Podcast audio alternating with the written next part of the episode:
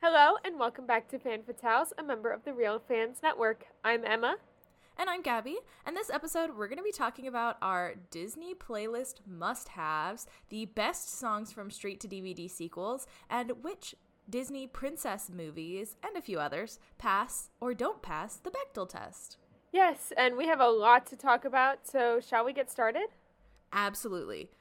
Okay, so for this first like little topic that we're going to talk about, these Disney playlist must-haves, we're each going to give our top 15 Disney songs that must be in a good Disney playlist. Yes, and these can be from animated movies, including Pixar, Disney Channel originals, or from live action Disney musicals.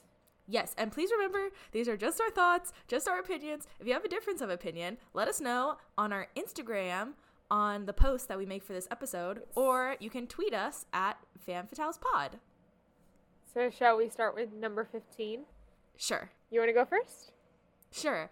I said for number 15, Out There from Hunchback of Notre Dame.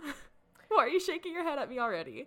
Um, because it's much higher on my list. Um, no. Um, yes. Um, No. I said supercalifragilisticexpialidocious from Mary Poppins. Honestly, that song's okay. I don't think it's my favorite from Mary Poppins, though. I so how I kind of like picture this playlist is like if I put a Disney playlist on shuffle, what songs would I like not skip that I have to sing like on a 4-hour car ride? Okay. Yeah, I kind of did the same thing. Yeah. Okay, fair. And Super Cow is always one I sing. I'm not saying the full name multiple times.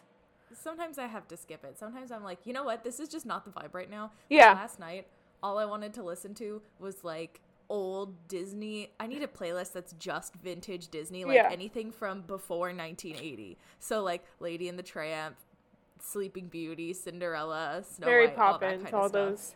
Yeah, but like, but like, not the vibe. Like the like the slow like. Like um like Peggy Lee singing "He's a Tramp" from Lady. Yes. Or You know, um he's a tramp. or Feed the he's Birds from Mary. Poppins. Yeah. Or um okay, I will say though, the one song that I freaking love from Mary Poppins every single time is um Sister Suffragette, the one that Yes! the mom sings. Yes. I'm obsessed with it. Same.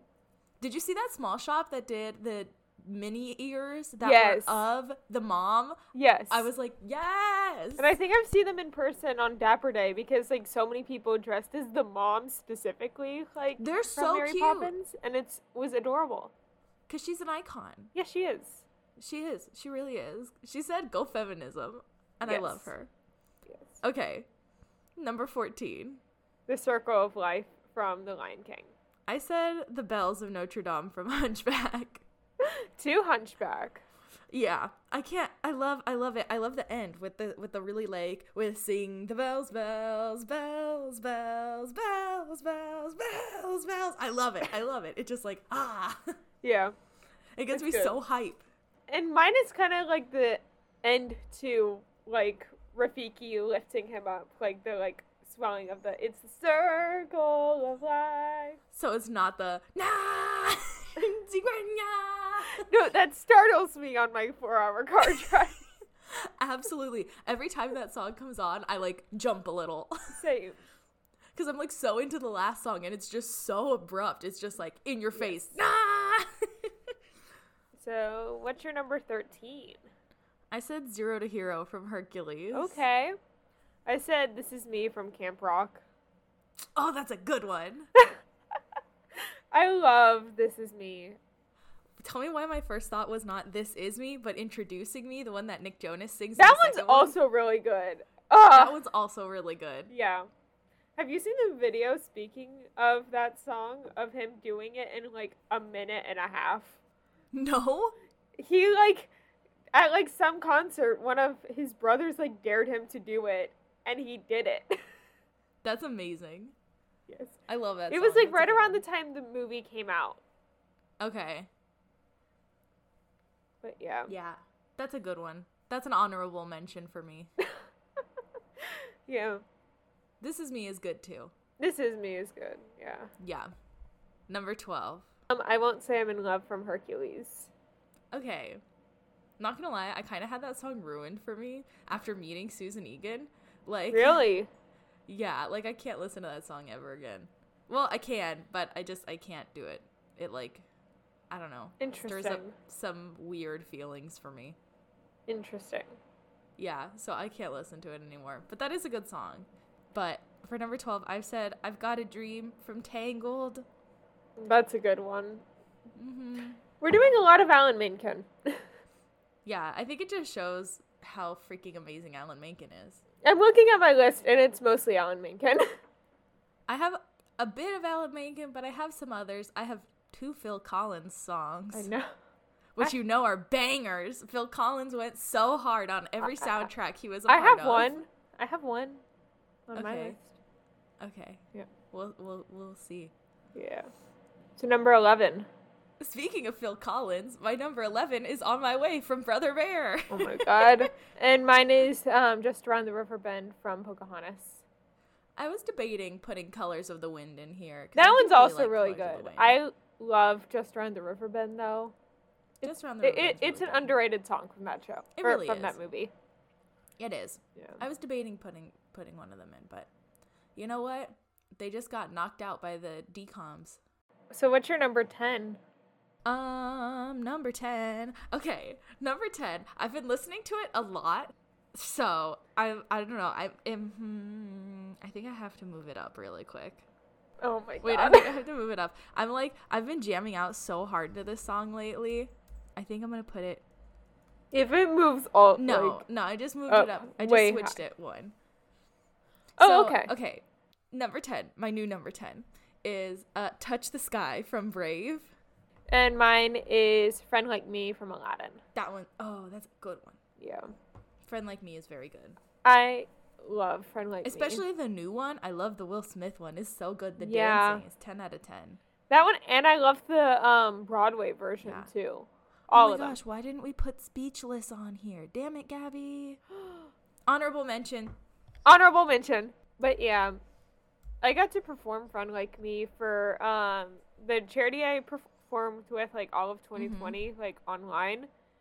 Um this like 7-year-old kid that is like a family friend of mine. He wanted his birthday party to be raising money for it, so he had all of his favorite performers that were involved That's with so it. cute. perform and raise money and it was like seven dollars we were raising like seven dollar donations please because he was turning seven and he gave us a list of all his favorite songs and i sang friend That's so cute. Yeah Okay, that's really, really cute. so i had to have friend like me on this Yeah. list That's adorable. What's your number nine? um son of man from tarzan Which one? son of man look to the sky da, da, da, Why don't I remember this song at all? To be fair, I haven't seen this movie in about 10 years, maybe 15, so. Okay, it is called Son of Man. I'm glad I like checked that Yeah. now. But it's it's the song that is like his montage of him growing up. Yeah, I don't remember it. I'm sorry. Okay. It's no problem. My number nine is Eye to Eye from Goofy Movie. Oh my God. What? Why? What? It's None. so good.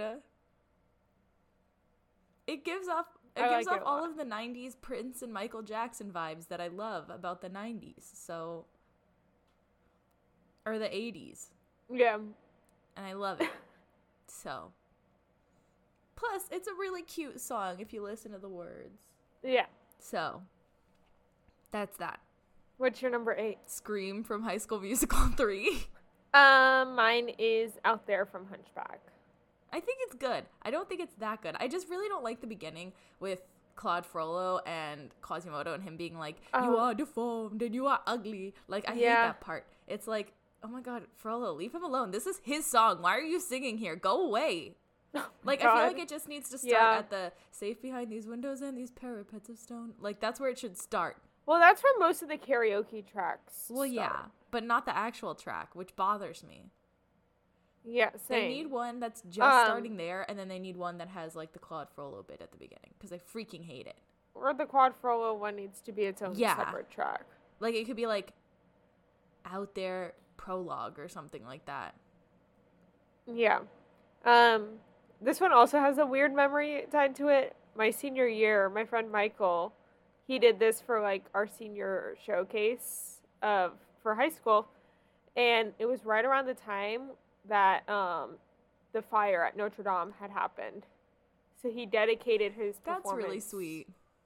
to those efforts. That's and all cool. Very nice. Fair warning, I have four Disney Channel original movie songs in in a row, and they are from the Yeah. same two movies. I I mean I have two um Tangled the TV series shows Fair. Show songs on my That's fair. list. So what's your number seven? Mine is Show Yourself from Frozen 2. Ah, damn, that's a good one too. Thank you. I like that one so much better than um Into Oh, the I completely agree. Everyone is like, oh, Into the Unknown, unknown is going to be the new Let It Go. No, No. show yourselves ten times better.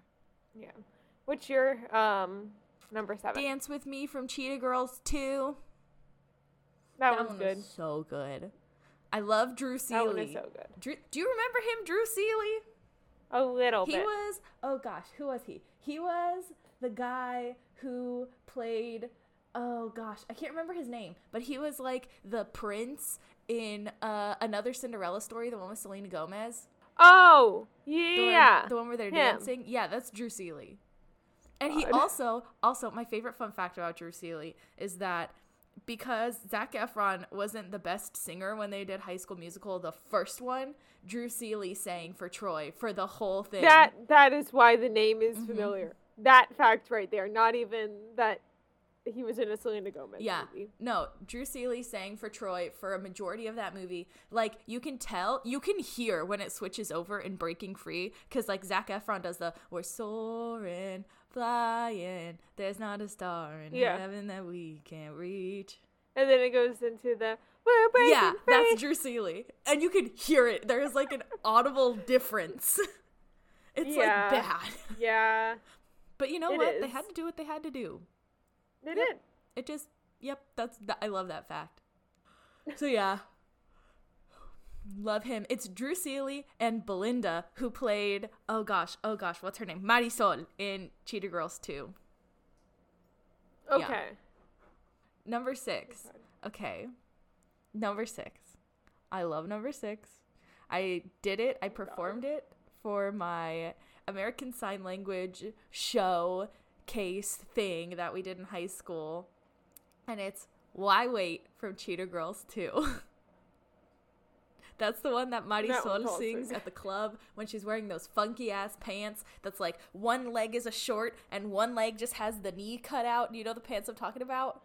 Yes. I had a pair. I made two pairs of those pants when I was in elementary school because I wanted to be her so bad. Oh I was God. I literally I wanted to be her. And mine is from a very, very recent Disney movie, being We Don't Talk About Bruno from Encanto. Really? Yeah. No, I don't think I don't. hmm. That one is like my most listened to song from that time. I think mine is what else can I do? Yeah. Yeah. I don't know. Bruno just like I've heard it so much. I'm like I don't even want to listen to it anymore. Oh my gosh. I like hear it all the time. Every time it comes on, I'm like, okay, well, I guess. But then like when I listen to it on TikTok, I'm just like, okay, next. Too much. Too much. I also like All For You from that. Or, All of you. is that the name? All of You. That one's good. The there's a lot you. to say about Bruno. Okay, I'll start. I'm sorry about your wedding. Da, da, da, da. Yeah. Yeah. I like that song too. That one's good. But yeah, I like the Family Madrigal. That's good. Oh, Yeah, that I was just thought of good. another honorable mention for me. It's Colombia Okay. Mi Encanto, the one that Carlos Vives Okay, sings. That one's good. Yeah. What's your number five? My number five is Can I Have This Dance from High School Musical 3. I swear this is the last one. It's so good. So, okay, the reason I chose this song is because I've been listening to it a lot. Because the other day it was just pouring rain, and I listened to it on repeat. Every time it rains, I have to listen to this song. God. And I want to go out and dance in the rain, but it was freezing cold the night that it was raining. It was literally like 40 degrees over here. So I was like, hmm, I don't want to get hypothermia, so I'm just going to go inside. But I don't know. I have like a I have like Yeah. a special connection to that song. I would definitely make that my like first dance at my wedding. So what's your number 5? I will make you proud from the Tangled TV series. Okay, I don't know that one. I haven't seen the series yet. So Jeremy Jordan sings this Freaking song, which is, yeah, he's great, and it it's his character's like, I want song, I guess we can call Mhm. it, and he's talking to his dad about like, his dad has just been like fro like, encased in this like stone thing that he caused, kind of, because his character's like an Uh-huh. alchemist. And he's like, okay, I'm gonna solve everything. I'm gonna go to Rapunzel, and it's his like, I'm walking to go save my dad and make him proud of me for once. nice. Yeah. And then there's a reprise of it that makes me sad. Oh. But Alan Menken wrote the music. Yeah, of course. Of course So- Alan Menken wrote the music. Alan Menken is like a freaking Disney god. The Tangled show is how he won. Is it the Emmys that are the TV show I think so, yeah. Um, that's how he won his Emmy for his EGOT was the Tangled TV series, Got it. Makes sense. but not for either song that I have on my list. oh, what? Okay. I do love that song, and that one is a very close honorable mention, and it is "Waiting in the Wings." Which one's that?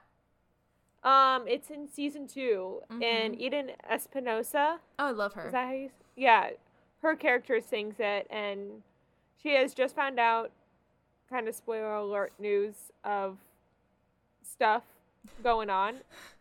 I don't want to spoil the show for people. okay, so then Okay, do you want me to do like spoiler alert for Tangled the TV series? no, it's fine cuz I don't want to know either. Okay. But basically, she's feeling like she's in Rapunzel's shadow the whole time, and it's her being like, I guess I'm stuck waiting in the wings. Aw, Yeah. that's sweet. Well, I guess not. I guess that's really sad, but I mean, she's also like Rapunzel's handmaiden in the show. oh, which is like it's literally her job. Yeah. Okay, But yeah, cool. What's your number 4? go the distance from Hercules. Yeah, that one's a good one. I almost put it on here. I almost did. But then I was like, nah. Mine is Part of Your World from The Little Mermaid. I almost put that one on my list. So Yeah. Look at us. Yeah. I just Look at love us I love being I just so love similar. that song. It's just so good. Every time it comes It on. I just like oh I also love the reprise too. If that's like could, Oh if- my if gosh, that can be a part of it. I want to like that's the it's the same song. It's just a reprise of the song. yeah. But oh my gosh, the reprise just like oh, yes, I freaking love it. So what's your number three? My number 3 is Hawaiian roller coaster ride from Lilo and Stitch. That one's a good one. so good. Every time it comes on, I jam the F out. That's like the song of the summer for me every summer. Funny enough, mine kind of is too, being how far I'll go from Moana. yeah, I almost put that one on my list. That one is also like That's a good one. Yeah. I love how far I'll go. Both very summery songs. Okay, I like the one with like the girl who plays Moana. I never know how to say her name, so I'm not even gonna try because I don't want to Oh yeah, it. I don't either. But I hate the Alessia Cara version. Same. I absolutely hate it. Just as much Same. as I don't like the Jeremy, uh, not the Jeremy Jordan, the oh my gosh, what's his name? Jordan Fisher version of You're Welcome. Yeah. I don't like them. Yeah. Leave the originals alone. Just like the same way I don't like that Christina Aguilera sings Reflection from Mulan. That one also sucks. It Any does. pop version of, of these songs really sucks. And for the Didn't it most part. start with Aladdin for the pop thing at the end of the credits? I don't remember. I don't either. But it started in the 90s. Yeah, and I don't like it. Yeah, same. Okay. So what's your number two? Number two, for a very specific reason, but it's If I Didn't Have You from Monsters Inc. And the very specific reason is towards like the middle of the song, like Sully just starts singing the whole song by himself, and Mike keeps going in to sing his parts, and then he goes, "Why do you keep singing my parts?" And it just like, God. I love it. And then I love at the end when they like, when they're like finished, kind of, and then Mike goes, "One more time," and he goes, "Oh my gosh, I can't believe that worked." And then he does, and then it's like a big chorus, and he goes, "Where did everybody come from?" And then they're all dancing, and it's so cute. I just love his little interjections in the whole song. It just makes me so happy. Yeah. Also, also, these two big guys are light on their feet. Don't you dare dip me! Don't you dare dip me! Don't you dare dip me! Ah, I should have stretched. it's just God. so good. I just love it. It's every aspect of that song is like 10 out of 10. Love it. And mine is Determinate from Lemonade Mouth. That is a good one. That's a very good one. Thank you. I remember. Do you remember ever seeing like the? I don't know who it was, but somebody did like a cover of the Lemonade Mouth song to terminate, but instead of terminate, it was exterminate, and it was about like killing bugs and stuff. Yes. Okay, Yes, I did. Okay, in third grade, after the like big school talent show, my teacher would do uh my teacher did a like class talent show for the people who like didn't want to get up in front of the whole school, just wanted to do it for our class. And my Yeah. friend and I did that version of this song. God. And it was the funniest thing I've ever done in my entire life. Aside from dancing to the peanut butter jelly song at my talent show in elementary school. I think the only talent show I ever like was a part of was when my friends and I we did the song Amazing Maisie from Seussical I'm obsessed. in elementary school and I was one of the bird girls. And in that same talent show, one of my friends did um, It's Possible or whatever it is called from Seussical as well, the JoJo song in the bathtub. Oh, yeah. I think that's it's possible. Yeah. Yeah. Yeah. And they rolled out like a fake bathtub for that song for her. no. I remember her doing that. that's so cool. or like or it was like a pool or like something she was in. that's cute. Yeah. So you guys basically did your own production of Seussical. Yes, and that's the only time I've ever done Seussical. I love it, it. was when we did those two songs for our elementary school talent show. I love it. I think it was in fifth grade. One of my favorite songs from Seussical is the opening number, the Oh the Thinks You Can Think. Yes, I love the songs in Seussical. They're pretty good. Honestly, I just I like I like the every year for like a dance slash theater camp that I did, we would always open the show with Oh the Things You Can Think. I don't know why, but it was always the same choreography and it was Oh the Things You Can Think. And every year for like four years I played JoJo and it was freaking amazing. One year I was the cat in the hat. That's that great. was fun too. that's great. So what's your number one? My number one comes to us from Papa Phil Collins.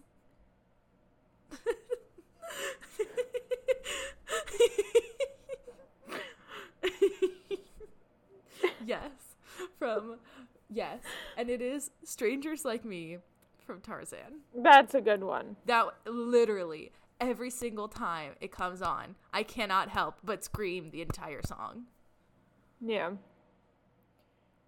And mine is Nothing Left to Lose from Tangled, the TV series, which is Jeremy Jordan and Eden Espinosa doing a duet, and her character has like kind of gone to the dark side a little bit, and it's him trying to pull her back to the light. That's cute. Yeah. That's cool. I plan on using that song for a Padme Anakin video. I'm I was just gonna, Gonna say, film. sounds very much like Padme and Anakin. yeah. Awesome. Except reverse, yeah, gender wise at least. yeah. So shall we get on to talking about some of the best songs from the Disney straight to DVD um, sequels? Yes, and I'm only talking about legitimately three movies. I have five. Yeah, I got, I got, I got three. But number five, what's yours? Dig a Tunnel from Lion King one and a half. Okay, I have a question. Is that the one that quick before the hyena comes? Hyena Okay, comes. okay. I couldn't remember what that song was called or what movie it was from, but I was thinking of that movie too. I was thinking of that song too. I just couldn't think of it. I was like, quick before the hyena comes song. Yeah, I couldn't think of which one it and was. then I like I googled that, and then it came up as Tunnel from Lion King one and a half. Yes, that is the. I was also thinking of that one. I just could not remember what it was, Yeah. and I was too tired to fix it. So thank you for putting that in because I've been trying to figure out what song that is for like three days. Yes. Okay.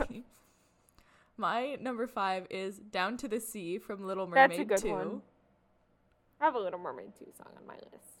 I can't believe you put it so high though. It's so good. I don't know. I don't think it's that good.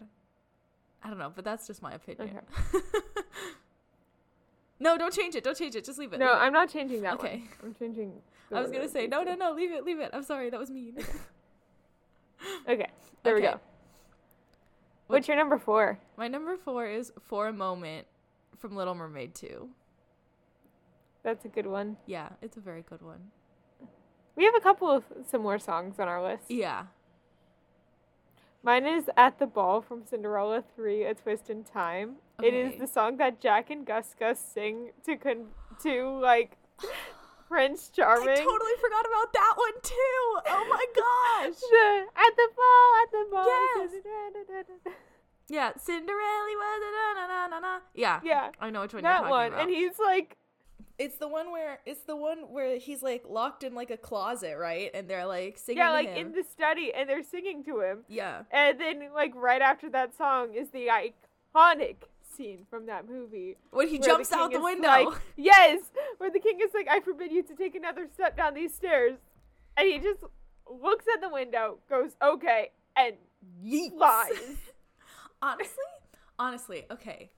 I think Cinderella 3 is so much better than the second one. yes, it is. I think Cinderella 3 is 10 times better than the second one and should have been the second one instead. Also, Yes. I like that it gives the prince a freaking personality. I know. It's like the first two Disney princess films did not know how to personality. No, they were like, guys have personalities? What's that? Not a clue. And then they got to, um, like, well, Philip doesn't really even have a personality. Well, it was Snow White, then it was Sleeping Beauty, then it was Cinderella. yeah. But yeah, Philip doesn't really have a personality either. He just does what he's told by the fairies. And same with Eric. The first one to have a personality is the Beast. Yeah. I agree. Have you seen that? Have you seen that audio on TikTok where it's like, "Oh, it, he'll probably think it's weird that I don't I'm like not talking to him. Like maybe once he starts like asking me a I- question seen or something. Wait, he hasn't even asked me anything about myself. What? How many sisters do I have? What's my favorite thingamabob? Thingamabob? Yeah. Yeah. Anyway. Yeah. He, it actually gives Prince Charming a personality, which I love. He's very funny. 10 out of 10. I love At the Ball, though. That one is so good. Um, so what's your number three? I said I Still Believe from Cinderella 3. That's the one that Hayden Panettiere sings. It's like the like credit song. Yes. You know what Yes. I'm talking about? It's like I know which one you're it's talking so about. good. But you can't find it on Spotify. Like the only place I could find it was on YouTube and I was like I'm going to cry. That's so upsetting. Yeah. Like they're mine is, gone. yeah. Okay, what's And yours? mine is um, One of Us from The Lion King 2, Simba's Pride. It's the song where they're like, deception, disgrace, even a man. da- da." It's the song that they're singing to uh, Kovu. Is that his name? The like, the the evil looking lion that is Kiara's love interest. I Have you not seen Lion King 2? I have seen it, but I saw it when I was probably like 5 years old. Okay. So basically, there's like a lion that looks kind of like a young Scar that Okay. is Kiara's, which is Simba's daughter's love interest. Mhm. And they're like, oh, he like deceived us because his family attacked and he's like already like turned to Kiara and Simba's side. Mhm. And they're like, oh no, you lied to us. leave. Okay. And that's that song. Okay. What's your number two? I know you're gonna be so mad at me because I know. I don't know. I think number two is a perfectly fine spot for Okay. this song. Okay. Like other girls from Mulan too. Yeah, I feel. Yeah, yeah. This song is good. It's one of. I love this it's song. so good. I love this song love so much, too. and I was so salty that TikTok took it down when I posted that one video doing this song yes. because it was such. TikTok A, took it down. yeah, well, no, they didn't take it down. They took the audio away, so it's just like no audio, which sucks because it was amazing. Yeah. I was really salty, but yeah, that's a good one. I love that song so much. Yeah. Same. Mine is lesson number one from Mulan 2. That one's also really good. Yeah, it's the scene where she's teaching all the little girls how to be warriors. Yes. They're like, we want to be strong like you. And she's like, well, it doesn't happen overnight. And it's not just being strong, it's balance. It's about balance. Have you seen Mulan Junior on stage? No. I have. The theater company should not have done it, but that's beside the point. Um, but they combine this into part of "I'll Make a Man Out of You," and Mulan is like, I don't think like it's just strength or whatever, and then she st- starts doing the like, like a flower, I am soft, like bamboo, I bend in the wave, and then, um, why did his name Li Shang? we yes, him. He he sings like the more tough part, like all the like tough stuff, Like a rock. and then ha, she's doing ha, like yeah, he's hard, doing the like ha. like a rock haha thing, and she's doing the like, and then they do like the balance In the part, and then it goes part. back into um. I'll make a man out of you. That's it's the weirdest thing. really weird. Yes, thank you. But this You song have is so good. it. I'm kind of glad they like It is. incorporated it somehow. But like, I think there's another way to incorporate it. Oh, same. Yeah, It's really weird. it's a really good song. It is. Very good. Mulan 2 has some bangers. I honestly think Mulan 2 is better than Mulan 1.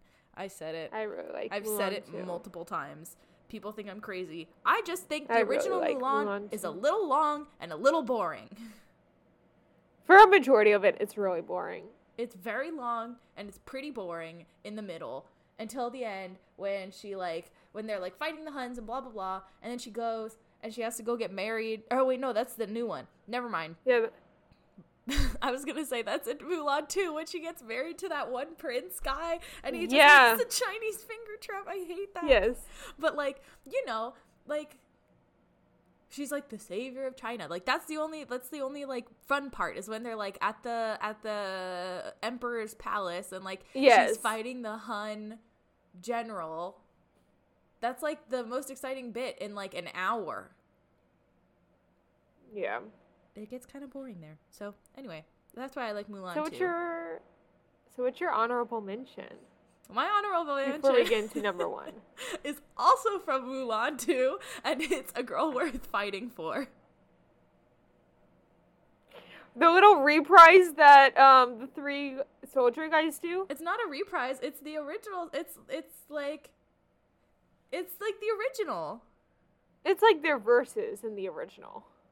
It's not the full. No, it's like it's totally different. It's like it's different. There's it's um I don't even know how to explain it. They're like talking about like oh this is all of my accomplishments. Like um I can't remember. Yeah, yeah, name. you're right. he says like oh i have a plaque that says i kicked hun booty and it's like oh like we had we came back and we had um, everything we could ever want when we returned from war everything but a girl worth fighting for so it's like it's like Yeah. a totally different take on the original Okay. In mine yeah is He Lives in You from Lion King to Simba's Pride. It's the it, it's He Lives in You from the Broadway show. They put it into Lion King 2 Simba's Pride. yeah i think i remember that one Yeah. yeah I just love He Lives in You and I was like it has to be mentioned. yeah it's a good one okay what is your number one For a moment from Little Mermaid 2. yeah I love the song so much. It's a good song. It's a good song. I, I love it. melody so much. Rather. Eh, she's not my fave, but you know what? I can see why she why you like her. I don't like think she's terrible. I don't think she's like a bad. There are some sequels that are just like really bad. this is not one of them. Yeah. You know what's a really good one, but like only has one song that's like high key depressing? Hmm. The Peter Pan 2 Return to Neverland with Wendy's daughter. Yeah. That like one song in it is so depressing. hmm Yeah, it is. My number one is like other girls from Mulan too. it's so good. It's so good. It's literally, literally, literally the best song in the entire Mulan franchise, in my opinion. I think it's even better than I'll Make a Man Out of You. I said Wow. it. I said it. Roast me all you want. I think I'll make a Man That Out like You didn't process overrated. in my brain for like five seconds and I was like, wait a second. Yep. Yeah. I think I'll Make a Man Out of that. You is kind of overrated. it is. Just a little bit. It's a banger. is. Don't get me wrong. It's such a banger. But it wasn't on either one of our top 15. which says something. So, I think I'm gonna make it an honorable mention though. Okay. But anyway, I said it. Uh, those are my thoughts. Wow, I can't. Um, I'm probably gonna get lots of people being like, "What the hell are you thinking?" But you know what? Yeah. I don't care because that song is just that good. So, the last topic that we're going to talk about today is uh which Disney princess films pass the Yes. Bechdel test. Yes. Yeah. And Gabby, what is the Bechdel test? So, For those of you, um you who don't know. Yeah, so the Bechdel test is a little test that was derived in the 80s by this lady. I can't remember her first name, but her last name was Bechdel, hence why it's called the Bechdel test. And for a film to pass this test, it must have at least two named female characters that talk to each other about something that's other than a man. So, um, it basically measures gender equality in films. Wow, so the first Star Wars movie, A New Hope, doesn't like doesn't count for it. No, it doesn't pass at all. Wow, that's so weird. Mhm. Neither does none of the original trilogy pass. That's wild. Yep. I don't think even the prequels pass. Yeah. Yeah, Isn't that crazy to think about? it is. I think even some of the the uh the sequels don't even pass. Yeah, they do. Some of them don't. Some of them do, but some of them don't. I don't remember which ones, but I have to go back and watch The them. ones that have Leia and Rey talking with each other, yeah. those ones pass. But Rose and Rey kinda. Yeah. Yeah. Anyway. So, Rogue One passes. it does. Solo doesn't.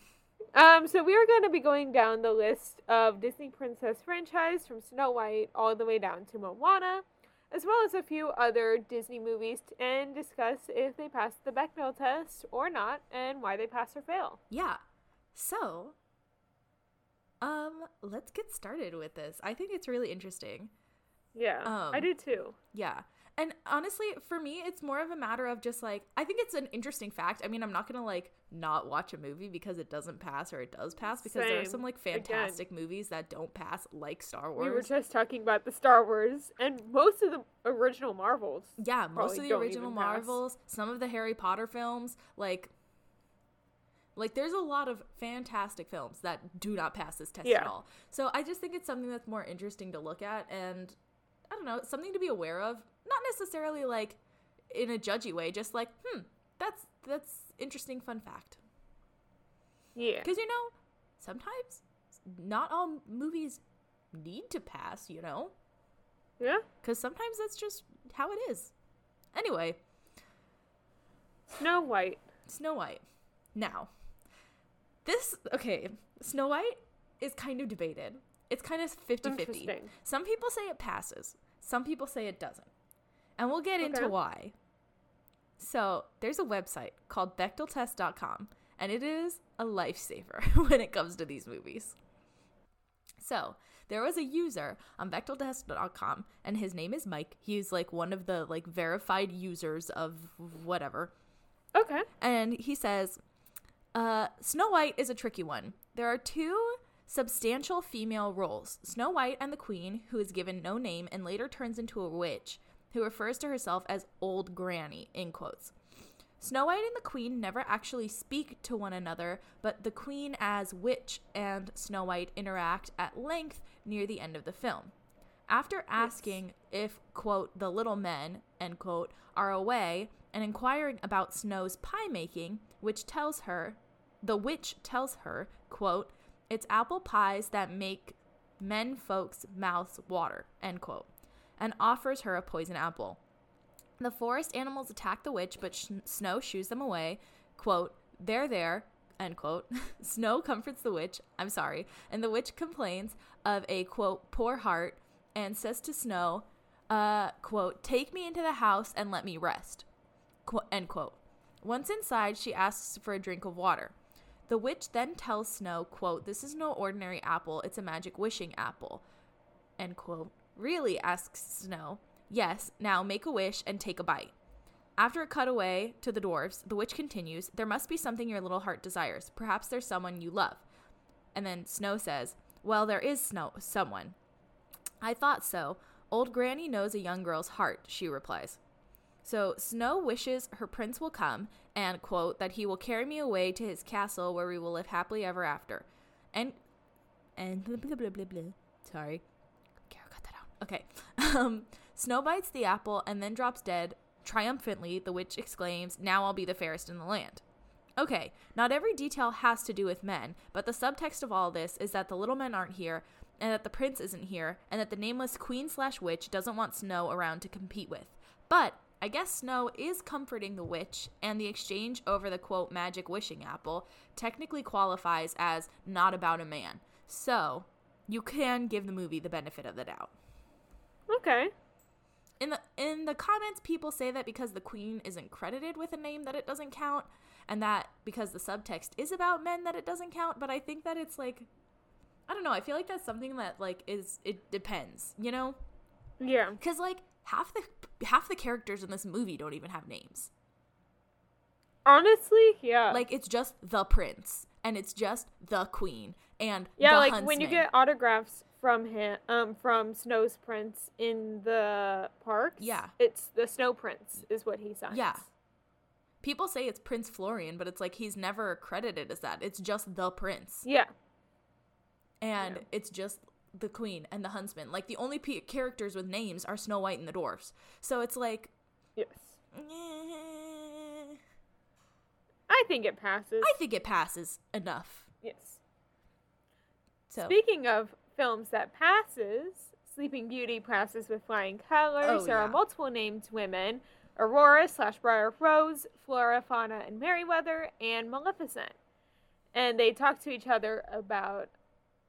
They talk to each other about a topic other than men, including Aurora's birthday cake, how to keep her safe, and the dress Yes. being if make it pink, make it blue. yeah, especially like when the part, the scene that I specifically was thinking of is when like the fairies first find out that they're gonna take care of Aurora and they shrink down and get really little and they're all like, Yeah. you know what I'm talking about? Yeah. And they're like, how are we gonna do this? How are we gonna keep her safe from Maleficent? And then Flora's like, no magic, and Merryweather's like, hold up. Yeah. So in the comments, user Luminum said, "This is again from everything that I'm going to talk about from the comments is going to be from Bechdeltest.com if you want to Yes. check it out." Um, so user Luminum said, "The fairy godmothers, while often befuddled, demonstrate their strength at the end of the film. They place the entire kingdom under their power for the sake of Aurora, not the prince." Likewise, Merryweather demonstrates strong ability and attitudes throughout the film, providing Aurora with the only useful gift, the promise of life Yeah. questioning why Aurora must marry a prince instead of someone she actually loves, and deciding to leave the fairies and prince to eliminate the threat of Maleficent's raven, Diablo, chasing it down, outsmarting it, and turning it to stone before it can inform Maleficent of Philip's escape. While Flora's leadership may be unearned and her powers useful only in protecting Philip, and Fauna is all but useless and passive. Which, I mean, they're not wrong. They're not. Yeah. Um, Merryweather is an excellent example of female agency, albeit nascent, which means like scatterbrained and or unorganized. Also, Yeah. Maleficent is like one of the strongest Disney villains like ever. Ever. Yeah. Like without question. I mean, maybe besides like Hades because he's like literally a god. Oh, God. But Yeah. yeah, I think that goes without saying. Maleficent is like one of the strongest female villains ever. Yeah. One of the strongest villains, period. Yes. Okay. Cinderella. Also passes with flying colors. There are multiple named women Cinderella, Lady Tremaine, Anastasia, and Drizella, and they talk to each other on a topic other than men.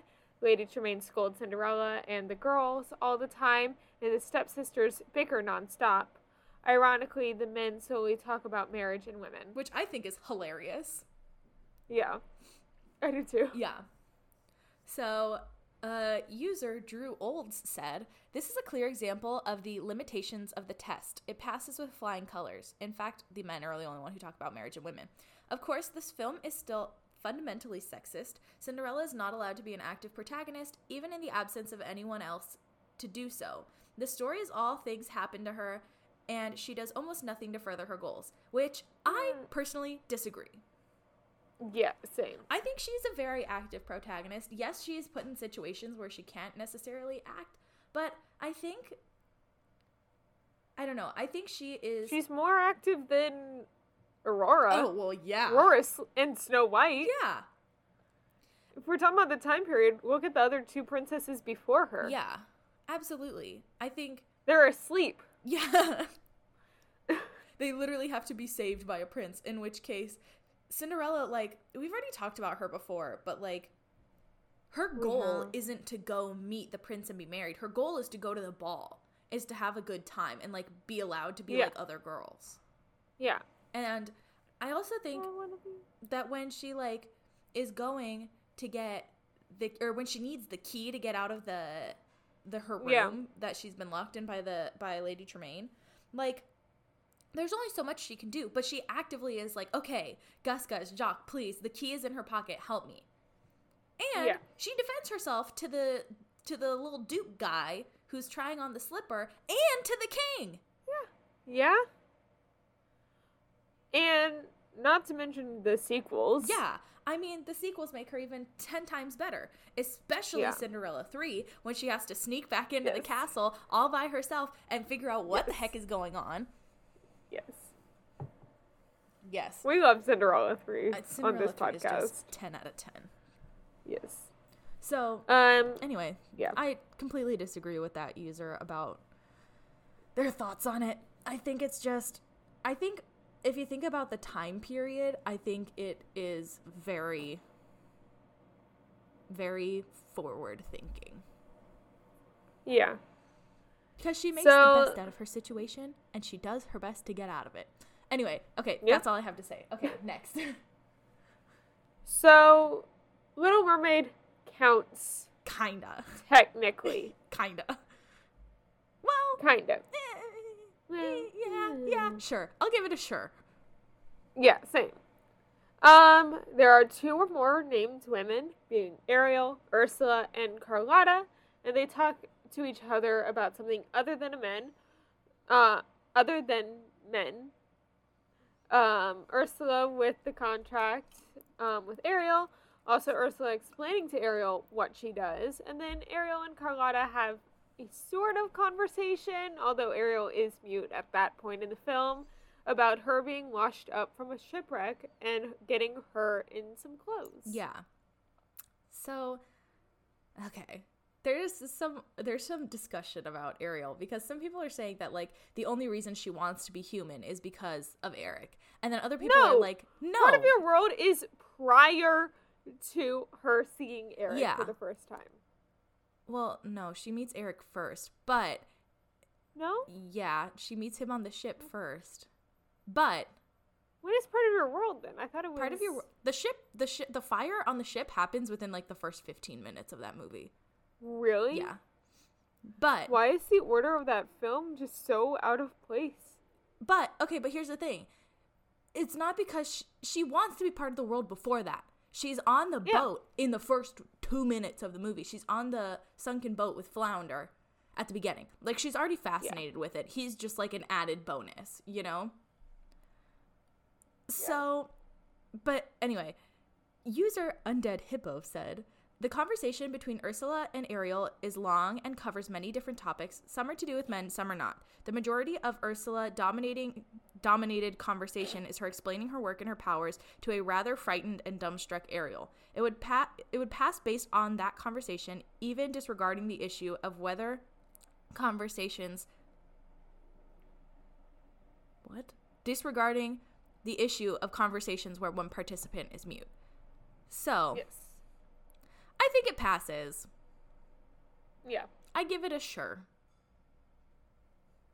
So the next one is my princess, Belle, um, with Beauty and the Beast, and it's a soft yes. There are multiple named female characters: Belle, Mrs. Potts, Babette, and Madame Garderobe. I don't know. That's that how, how you- I don't know. It's a, I think it's garderobe. I don't know. It's the wardrobe. That's what but that's what they say her name It's is. the wardrobe. Yeah, the wardrobe. Um, that's what they say her name is. Yeah, and these female characters do talk to each other about a topic other than man, um, but it is kind of dicey, and Gabby will explain why. yeah. User Sam said Belle's first exchange with Garderobe doesn't mention the beast or any other men at all. It's Garderobe complimenting Belle's appearance and Belle refuting the idea of her being a princess. It's a short conversation, but that still counts. But like it's like one what 15 second conversation? Yeah. I mean, Mrs. Potts has a lot of conversations with Belle. But it's all about the Just the- no, Yeah. Or about there's the one about her like, just like coming back from home, like right when we meet Mrs. or when Belle meets Mrs. Potts. Or being like the whole thing about like, oh, that was awfully brave of what you did. Okay. Yeah, I guess.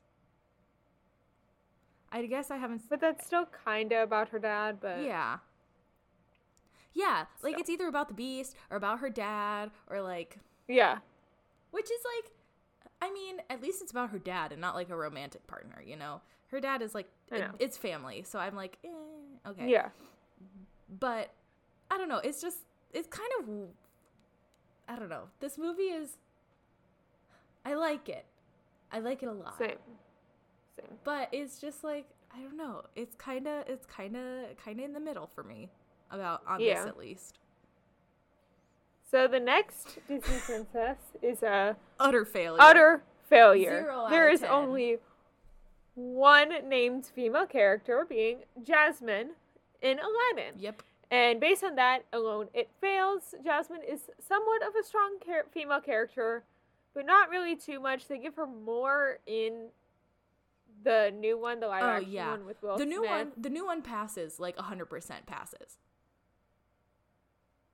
Oh yeah, I was like, how? And then I was like, oh yeah, I kind of forgot about her handmaiden. Dalia, yeah. Yeah. I didn't even know that was her name. Yep. I saw that movie like once or twice. I love that movie. It's so good. The colors are just 10 out of 10. it. Is it's gorgeous. The colors are gorgeous. So, but yeah, the original 1990 whatever Aladdin, yeah, No. 0 out of 10.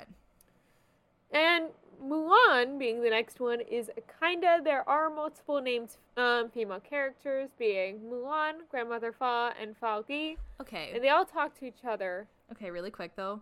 I wasn't sure if Grandmother Fa counted because like grandmother is a title, not a name. Also, Fa is like the family name. Right? Cuz it's Yeah. Fa Mulan, Fa Li, Fa I don't remember the dad's name, but I don't think they give her. he has a name. They the the guy who like comes when he's like Fa, whatever your name is, you need to come fight in the man in the emperor's army against the Huns. And then Mulan is like, "No, can't you see he's ill?" And he's like, "No, Mulan, I must." I thought that was a very good reenactment. Fa Zhou? Yes. Z H O U. Yes. That's the dad. Yes. But like it's like the same thing like Shang Li Shang. Yeah. That right Li is their family name. Yeah. So it's like uh, I don't know if grandmother Fa really counts.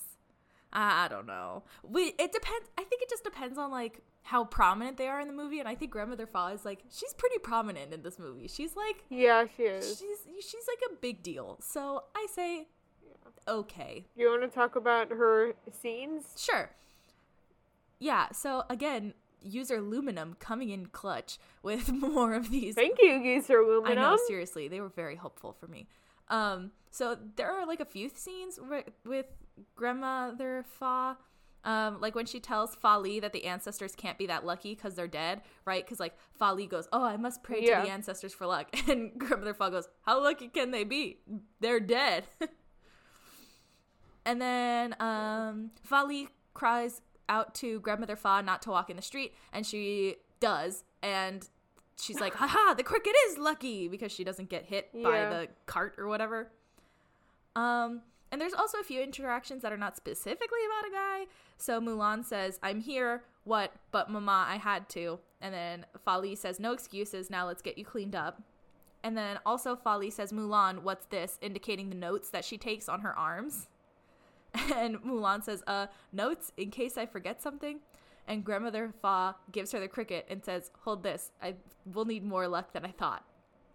Interestingly, when the matchmaker is testing Mulan, she doesn't really bring up her husband, instead stating that she's too skinny to bear sons and that she must demonstrate her grace and dignity to please her in-laws. This suggests the idea of honor through marriage is not really male focused and is more focused on the ability to produce male children and please family members. So you could argue that the film is functioning within a patriarchal framework, not to mention that there's not to mention that it's the theme in which Mulan must rebel against, but it's specifically resulting in the topics of discussion being directly about it's not specifically resulting in the topics of discussion being directly about a man. So, Yeah. kinda. I guess that's the consensus is kinda. Yes. Um, our next film is Princess and the Frog, and it passes as well Hardcore with pass. flying colors. Um, there's multiple named women, being Tiana, Charlotte, Mama Odie, and Eudora, who is Tiana's mom, and Big Daddy calls her by this name in the movie. Mhm. And they talk to each other about topics other than a man. Charlotte and um, Tia- Charlotte and Tiana talk about her restaurant a ton. They also talk about their friendship and their dreams coming true. Tiana and her mom talk about the restaurant. Tiana talks to Mama Odie about becoming human again, and they also talk to about how to improve the gumbo. And Eudora also scolds the girls about teasing the cat as she reads them a bedtime story. Yeah. And there weren't many comments about this one. Everybody pretty much agreed. They were like, "Yeah, yep, it's good." Yeah. Yeah. So Tangled. It also passes. I think it passes. People say it's kind of dicey, but I think it totally passes. So, Oh, it, it totally does. yeah, because there's two named female characters, Rapunzel and Mother Gothel, and they often talk about things that are not men. Like many times Mother Gothel is just like manipulating Rapunzel to like stay in the tower. Like Yeah. she really only mentions men once in Mother Knows Best, three times if you count like ruffians and thugs. But like, you know, she doesn't Yeah, and it's men with um, pointy teeth. yeah, it's men with pointy teeth. That's basically it. Um, but user Win said, uh, two of the main three, two of the three main personalities, who in fact come across as the two most dominating personalities in the entire film, are female. The man really only saves the woman once, at which point it turns right around and she has to save him. In fact, the woman has to rescue the man way more often than he has to rescue her.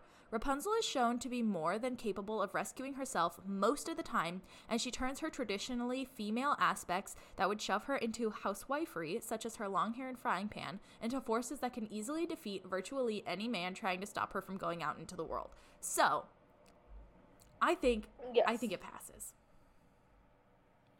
I do as well. Yeah. So, The next one that also passes Like, is Brave. Like, duh. uh, multiple named women being Merida and Queen Queen Eleanor and Maudie. and they talk about something other than a man. Merida and Queen Eleanor have this whole montage where Queen Eleanor teaches Merida how to be a princess. They talk about their relationship, they being Merida and her mom. Mhm. And Merida and Maddie talk about Eleanor. Yeah, not a lot, but a little bit. So Moana. Um, Yeah. Moana has the same issue that Mulan does, in which the grandmother character is a very, very important character in this film. But Yes. she doesn't really have a name. She has like but she does in the credits. she does in the credits. So it's like kind of I don't know. So there are multiple named women, right? Moana, Grandma Tala is her name in the credits, but she's only referred to as grandma or mom. Yeah.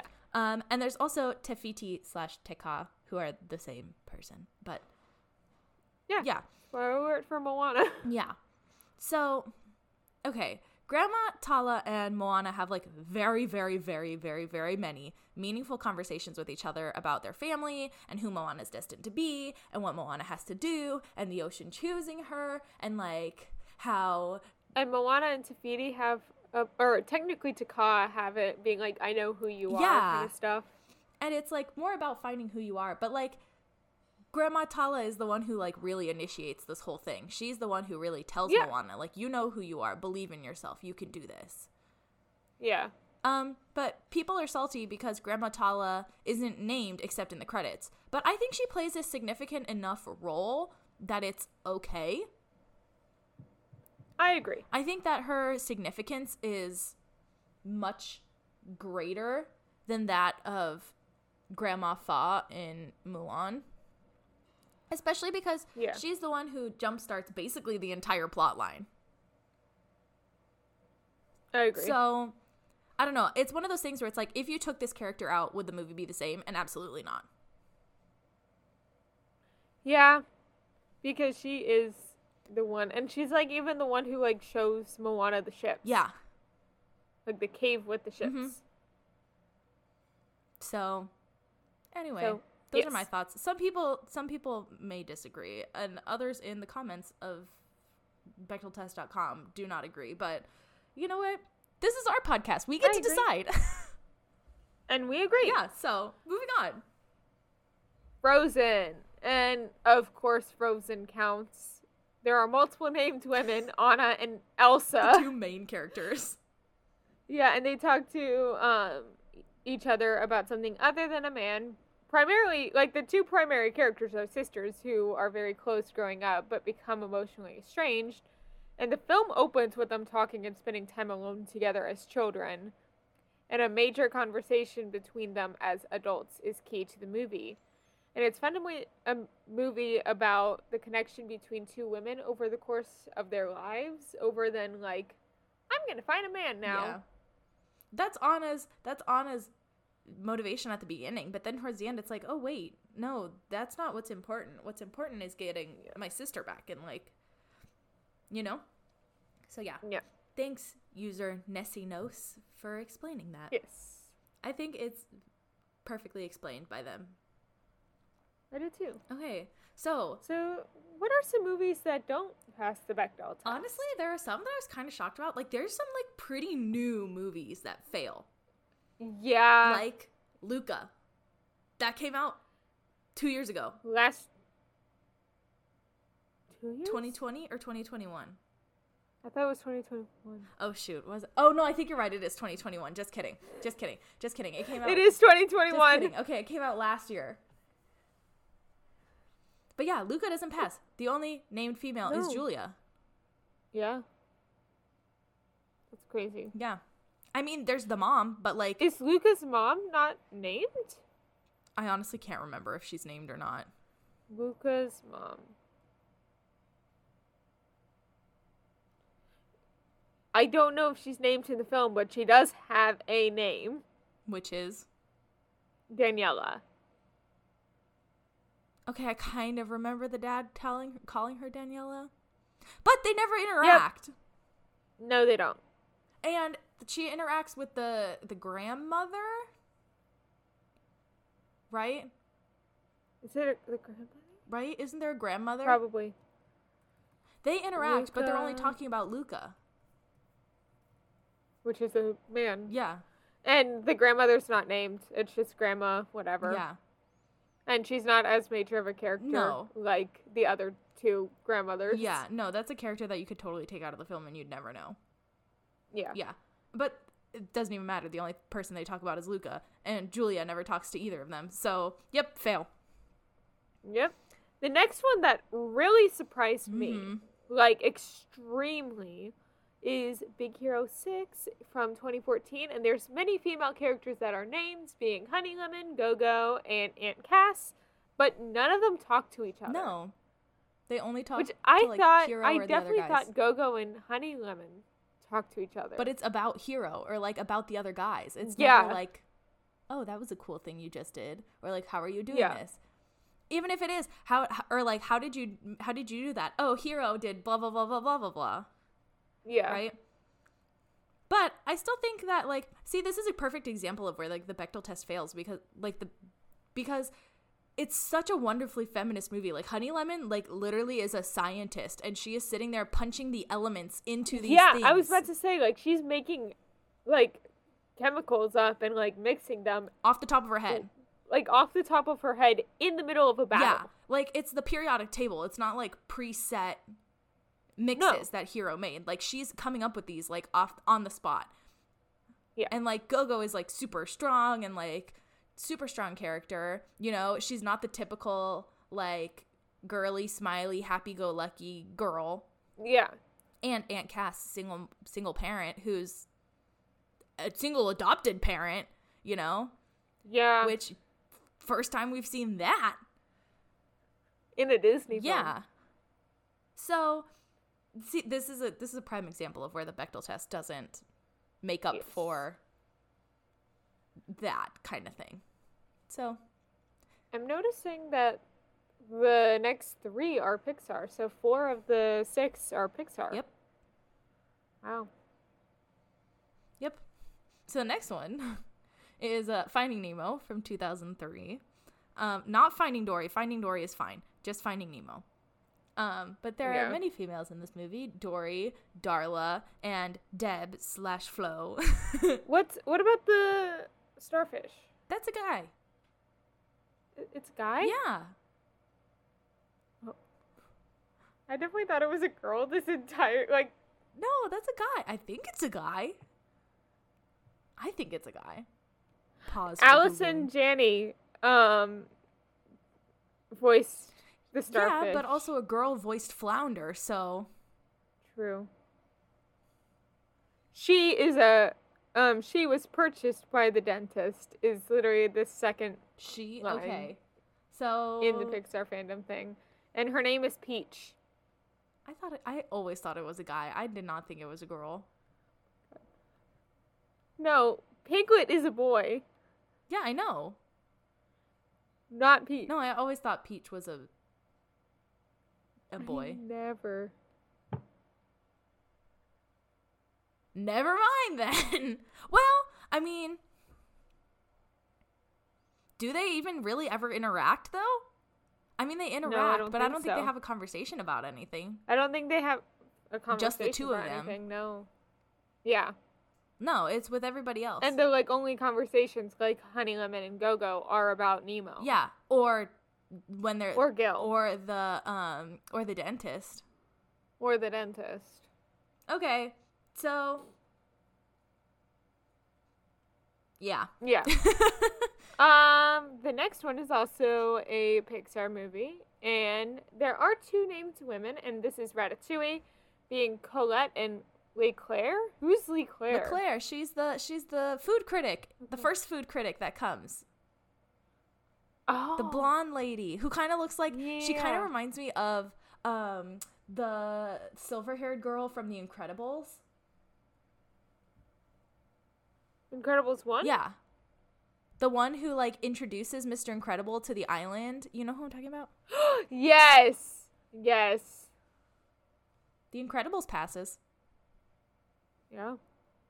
Anyway, um Um, but they do not talk to each other at all in the no, they don't even interact. the They don't even have a scene together. No. No. So, next. another Pixar film, Up, from 2009. Um, it's literally only Ellie. She is the only female character in this entire movie, and she dies in the first 10 minutes. So yeah. that tells you that much. But I mean, I just I don't think this is what that story is about. I think it's much, you know, like I like Yeah. we've said, it's not necessarily about that. The story is more about the grief of Carl and trying to fulfill her dream and their dream that they had together. So in a way, I mean, like he's trying to honor her, and it's not necessarily about that. You know, it's not necessarily about being that's not the focus of it, right? Is about being Yeah. equal gender And then whatever. our last film that does not pass the Bechdel test is The Lion King from 1994. And there are many female characters named, being Nala, Sarabi, and Shenzi, but they never interact. well, Nala and Sarabi interact, but But Scar's they there. talk about Simba, and Scar's there. yeah, and they talk about Scar. yeah. They're they're like, oh, "Where's Simba?" And she's like, "Oh, he's never coming back." And yeah, and Yeah. Shenzi only talks to Ed and Banzai, so Yeah. everybody loves Ed though. So I think that's that's pretty much it. The last thing we got to talk about is Yeah. some fandom news. There's a ton that's happened in the last like 2 days. yeah. Like seriously, tons that's happened in the last 2 days. Yes. Um so Walt Disney World just announced that they increased prices on multi-day Park. Hopper and Park Hopper Plus tickets effective immediately.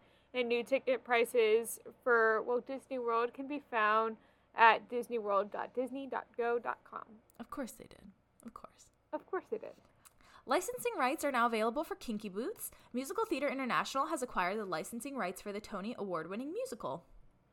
On February 15th, history was made. Brittany Johnson took her first bow as the first black actor to play full time as Glinda in Wicked on Broadway. Woohoo! Go her!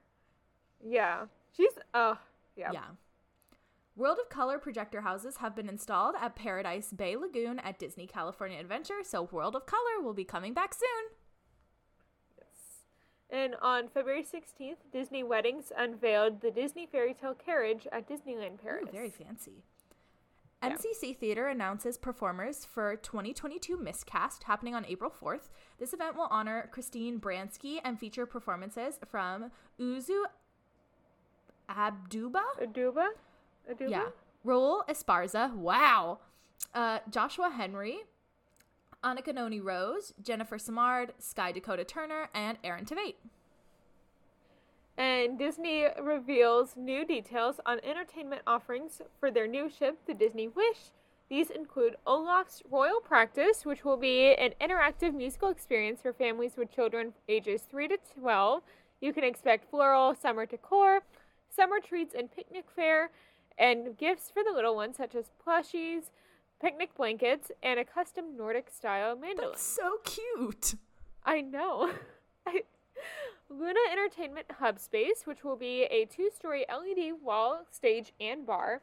And it will f- be home to two live shows, including Villain Game Night, a game show where guests will answer questions amid the jeers and sneers of nefarious Disney foes, including Cruella de Vil, Gaston, Hades, Maleficent, and That more. sounds like so much fun. I know. and the Disney Wish is also putting guests in the spotlight with Disney Songbook, another new show that will let you belt out your favorite Disney songs while a camera crew puts your performance on the big screen. also fun. That sounds like a blast. We should go. Yeah, we should go. I was like writing this down and I was like, okay, so this sounds like Gabby and I need to yeah, do this. Yeah, absolutely. The a big big news for Disneyland in Anaheim, Mickey's Toontown will be closing on March 9th for reimagining. It's set to reopen in early 2023 along with Mickey and Minnie's Runaway Railway, Gadget's Go Coaster, Goofy's House, and Donald's Boat will be reimagined as well, as well as we're not losing Roger Rabbit. It's staying right where it is apparently. Really? Yeah. Interesting. Yeah, I saw that and I was like, "Why?" So on February 20th, which is when we're recording it in two days, Jordan It's Fisher will birthday. play his final, and also my birthday.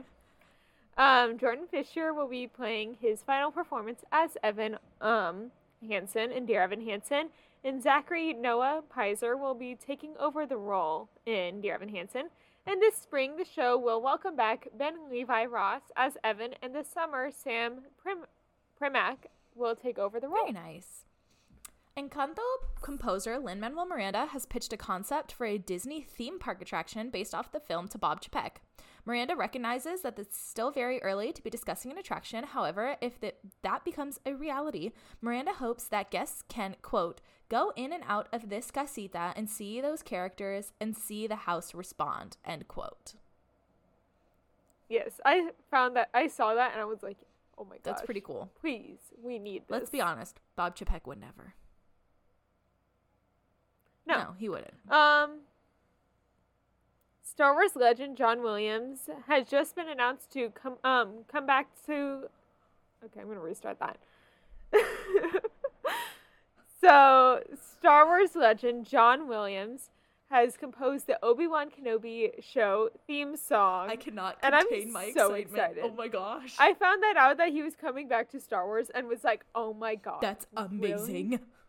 I know, Oh my gosh. among other films legend, but the article I was reading specifically said Star Wars legend John Williams. So He also did Jurassic Park, and that's all I can think of off the top of my head. I, I think Jaws? Jaws, yeah. Talia Simone Robinson will play the role of Zoe Murphy beginning in May. She is currently a Zoe slash Alana understudy and will be the first black actor to play the role of Zoe Murphy full time. Gabrielle Caraboo Carrubba, Carrubba sure. Sure. Carrubba, who is currently playing the role on Broadway, will play her final performance on May 1st.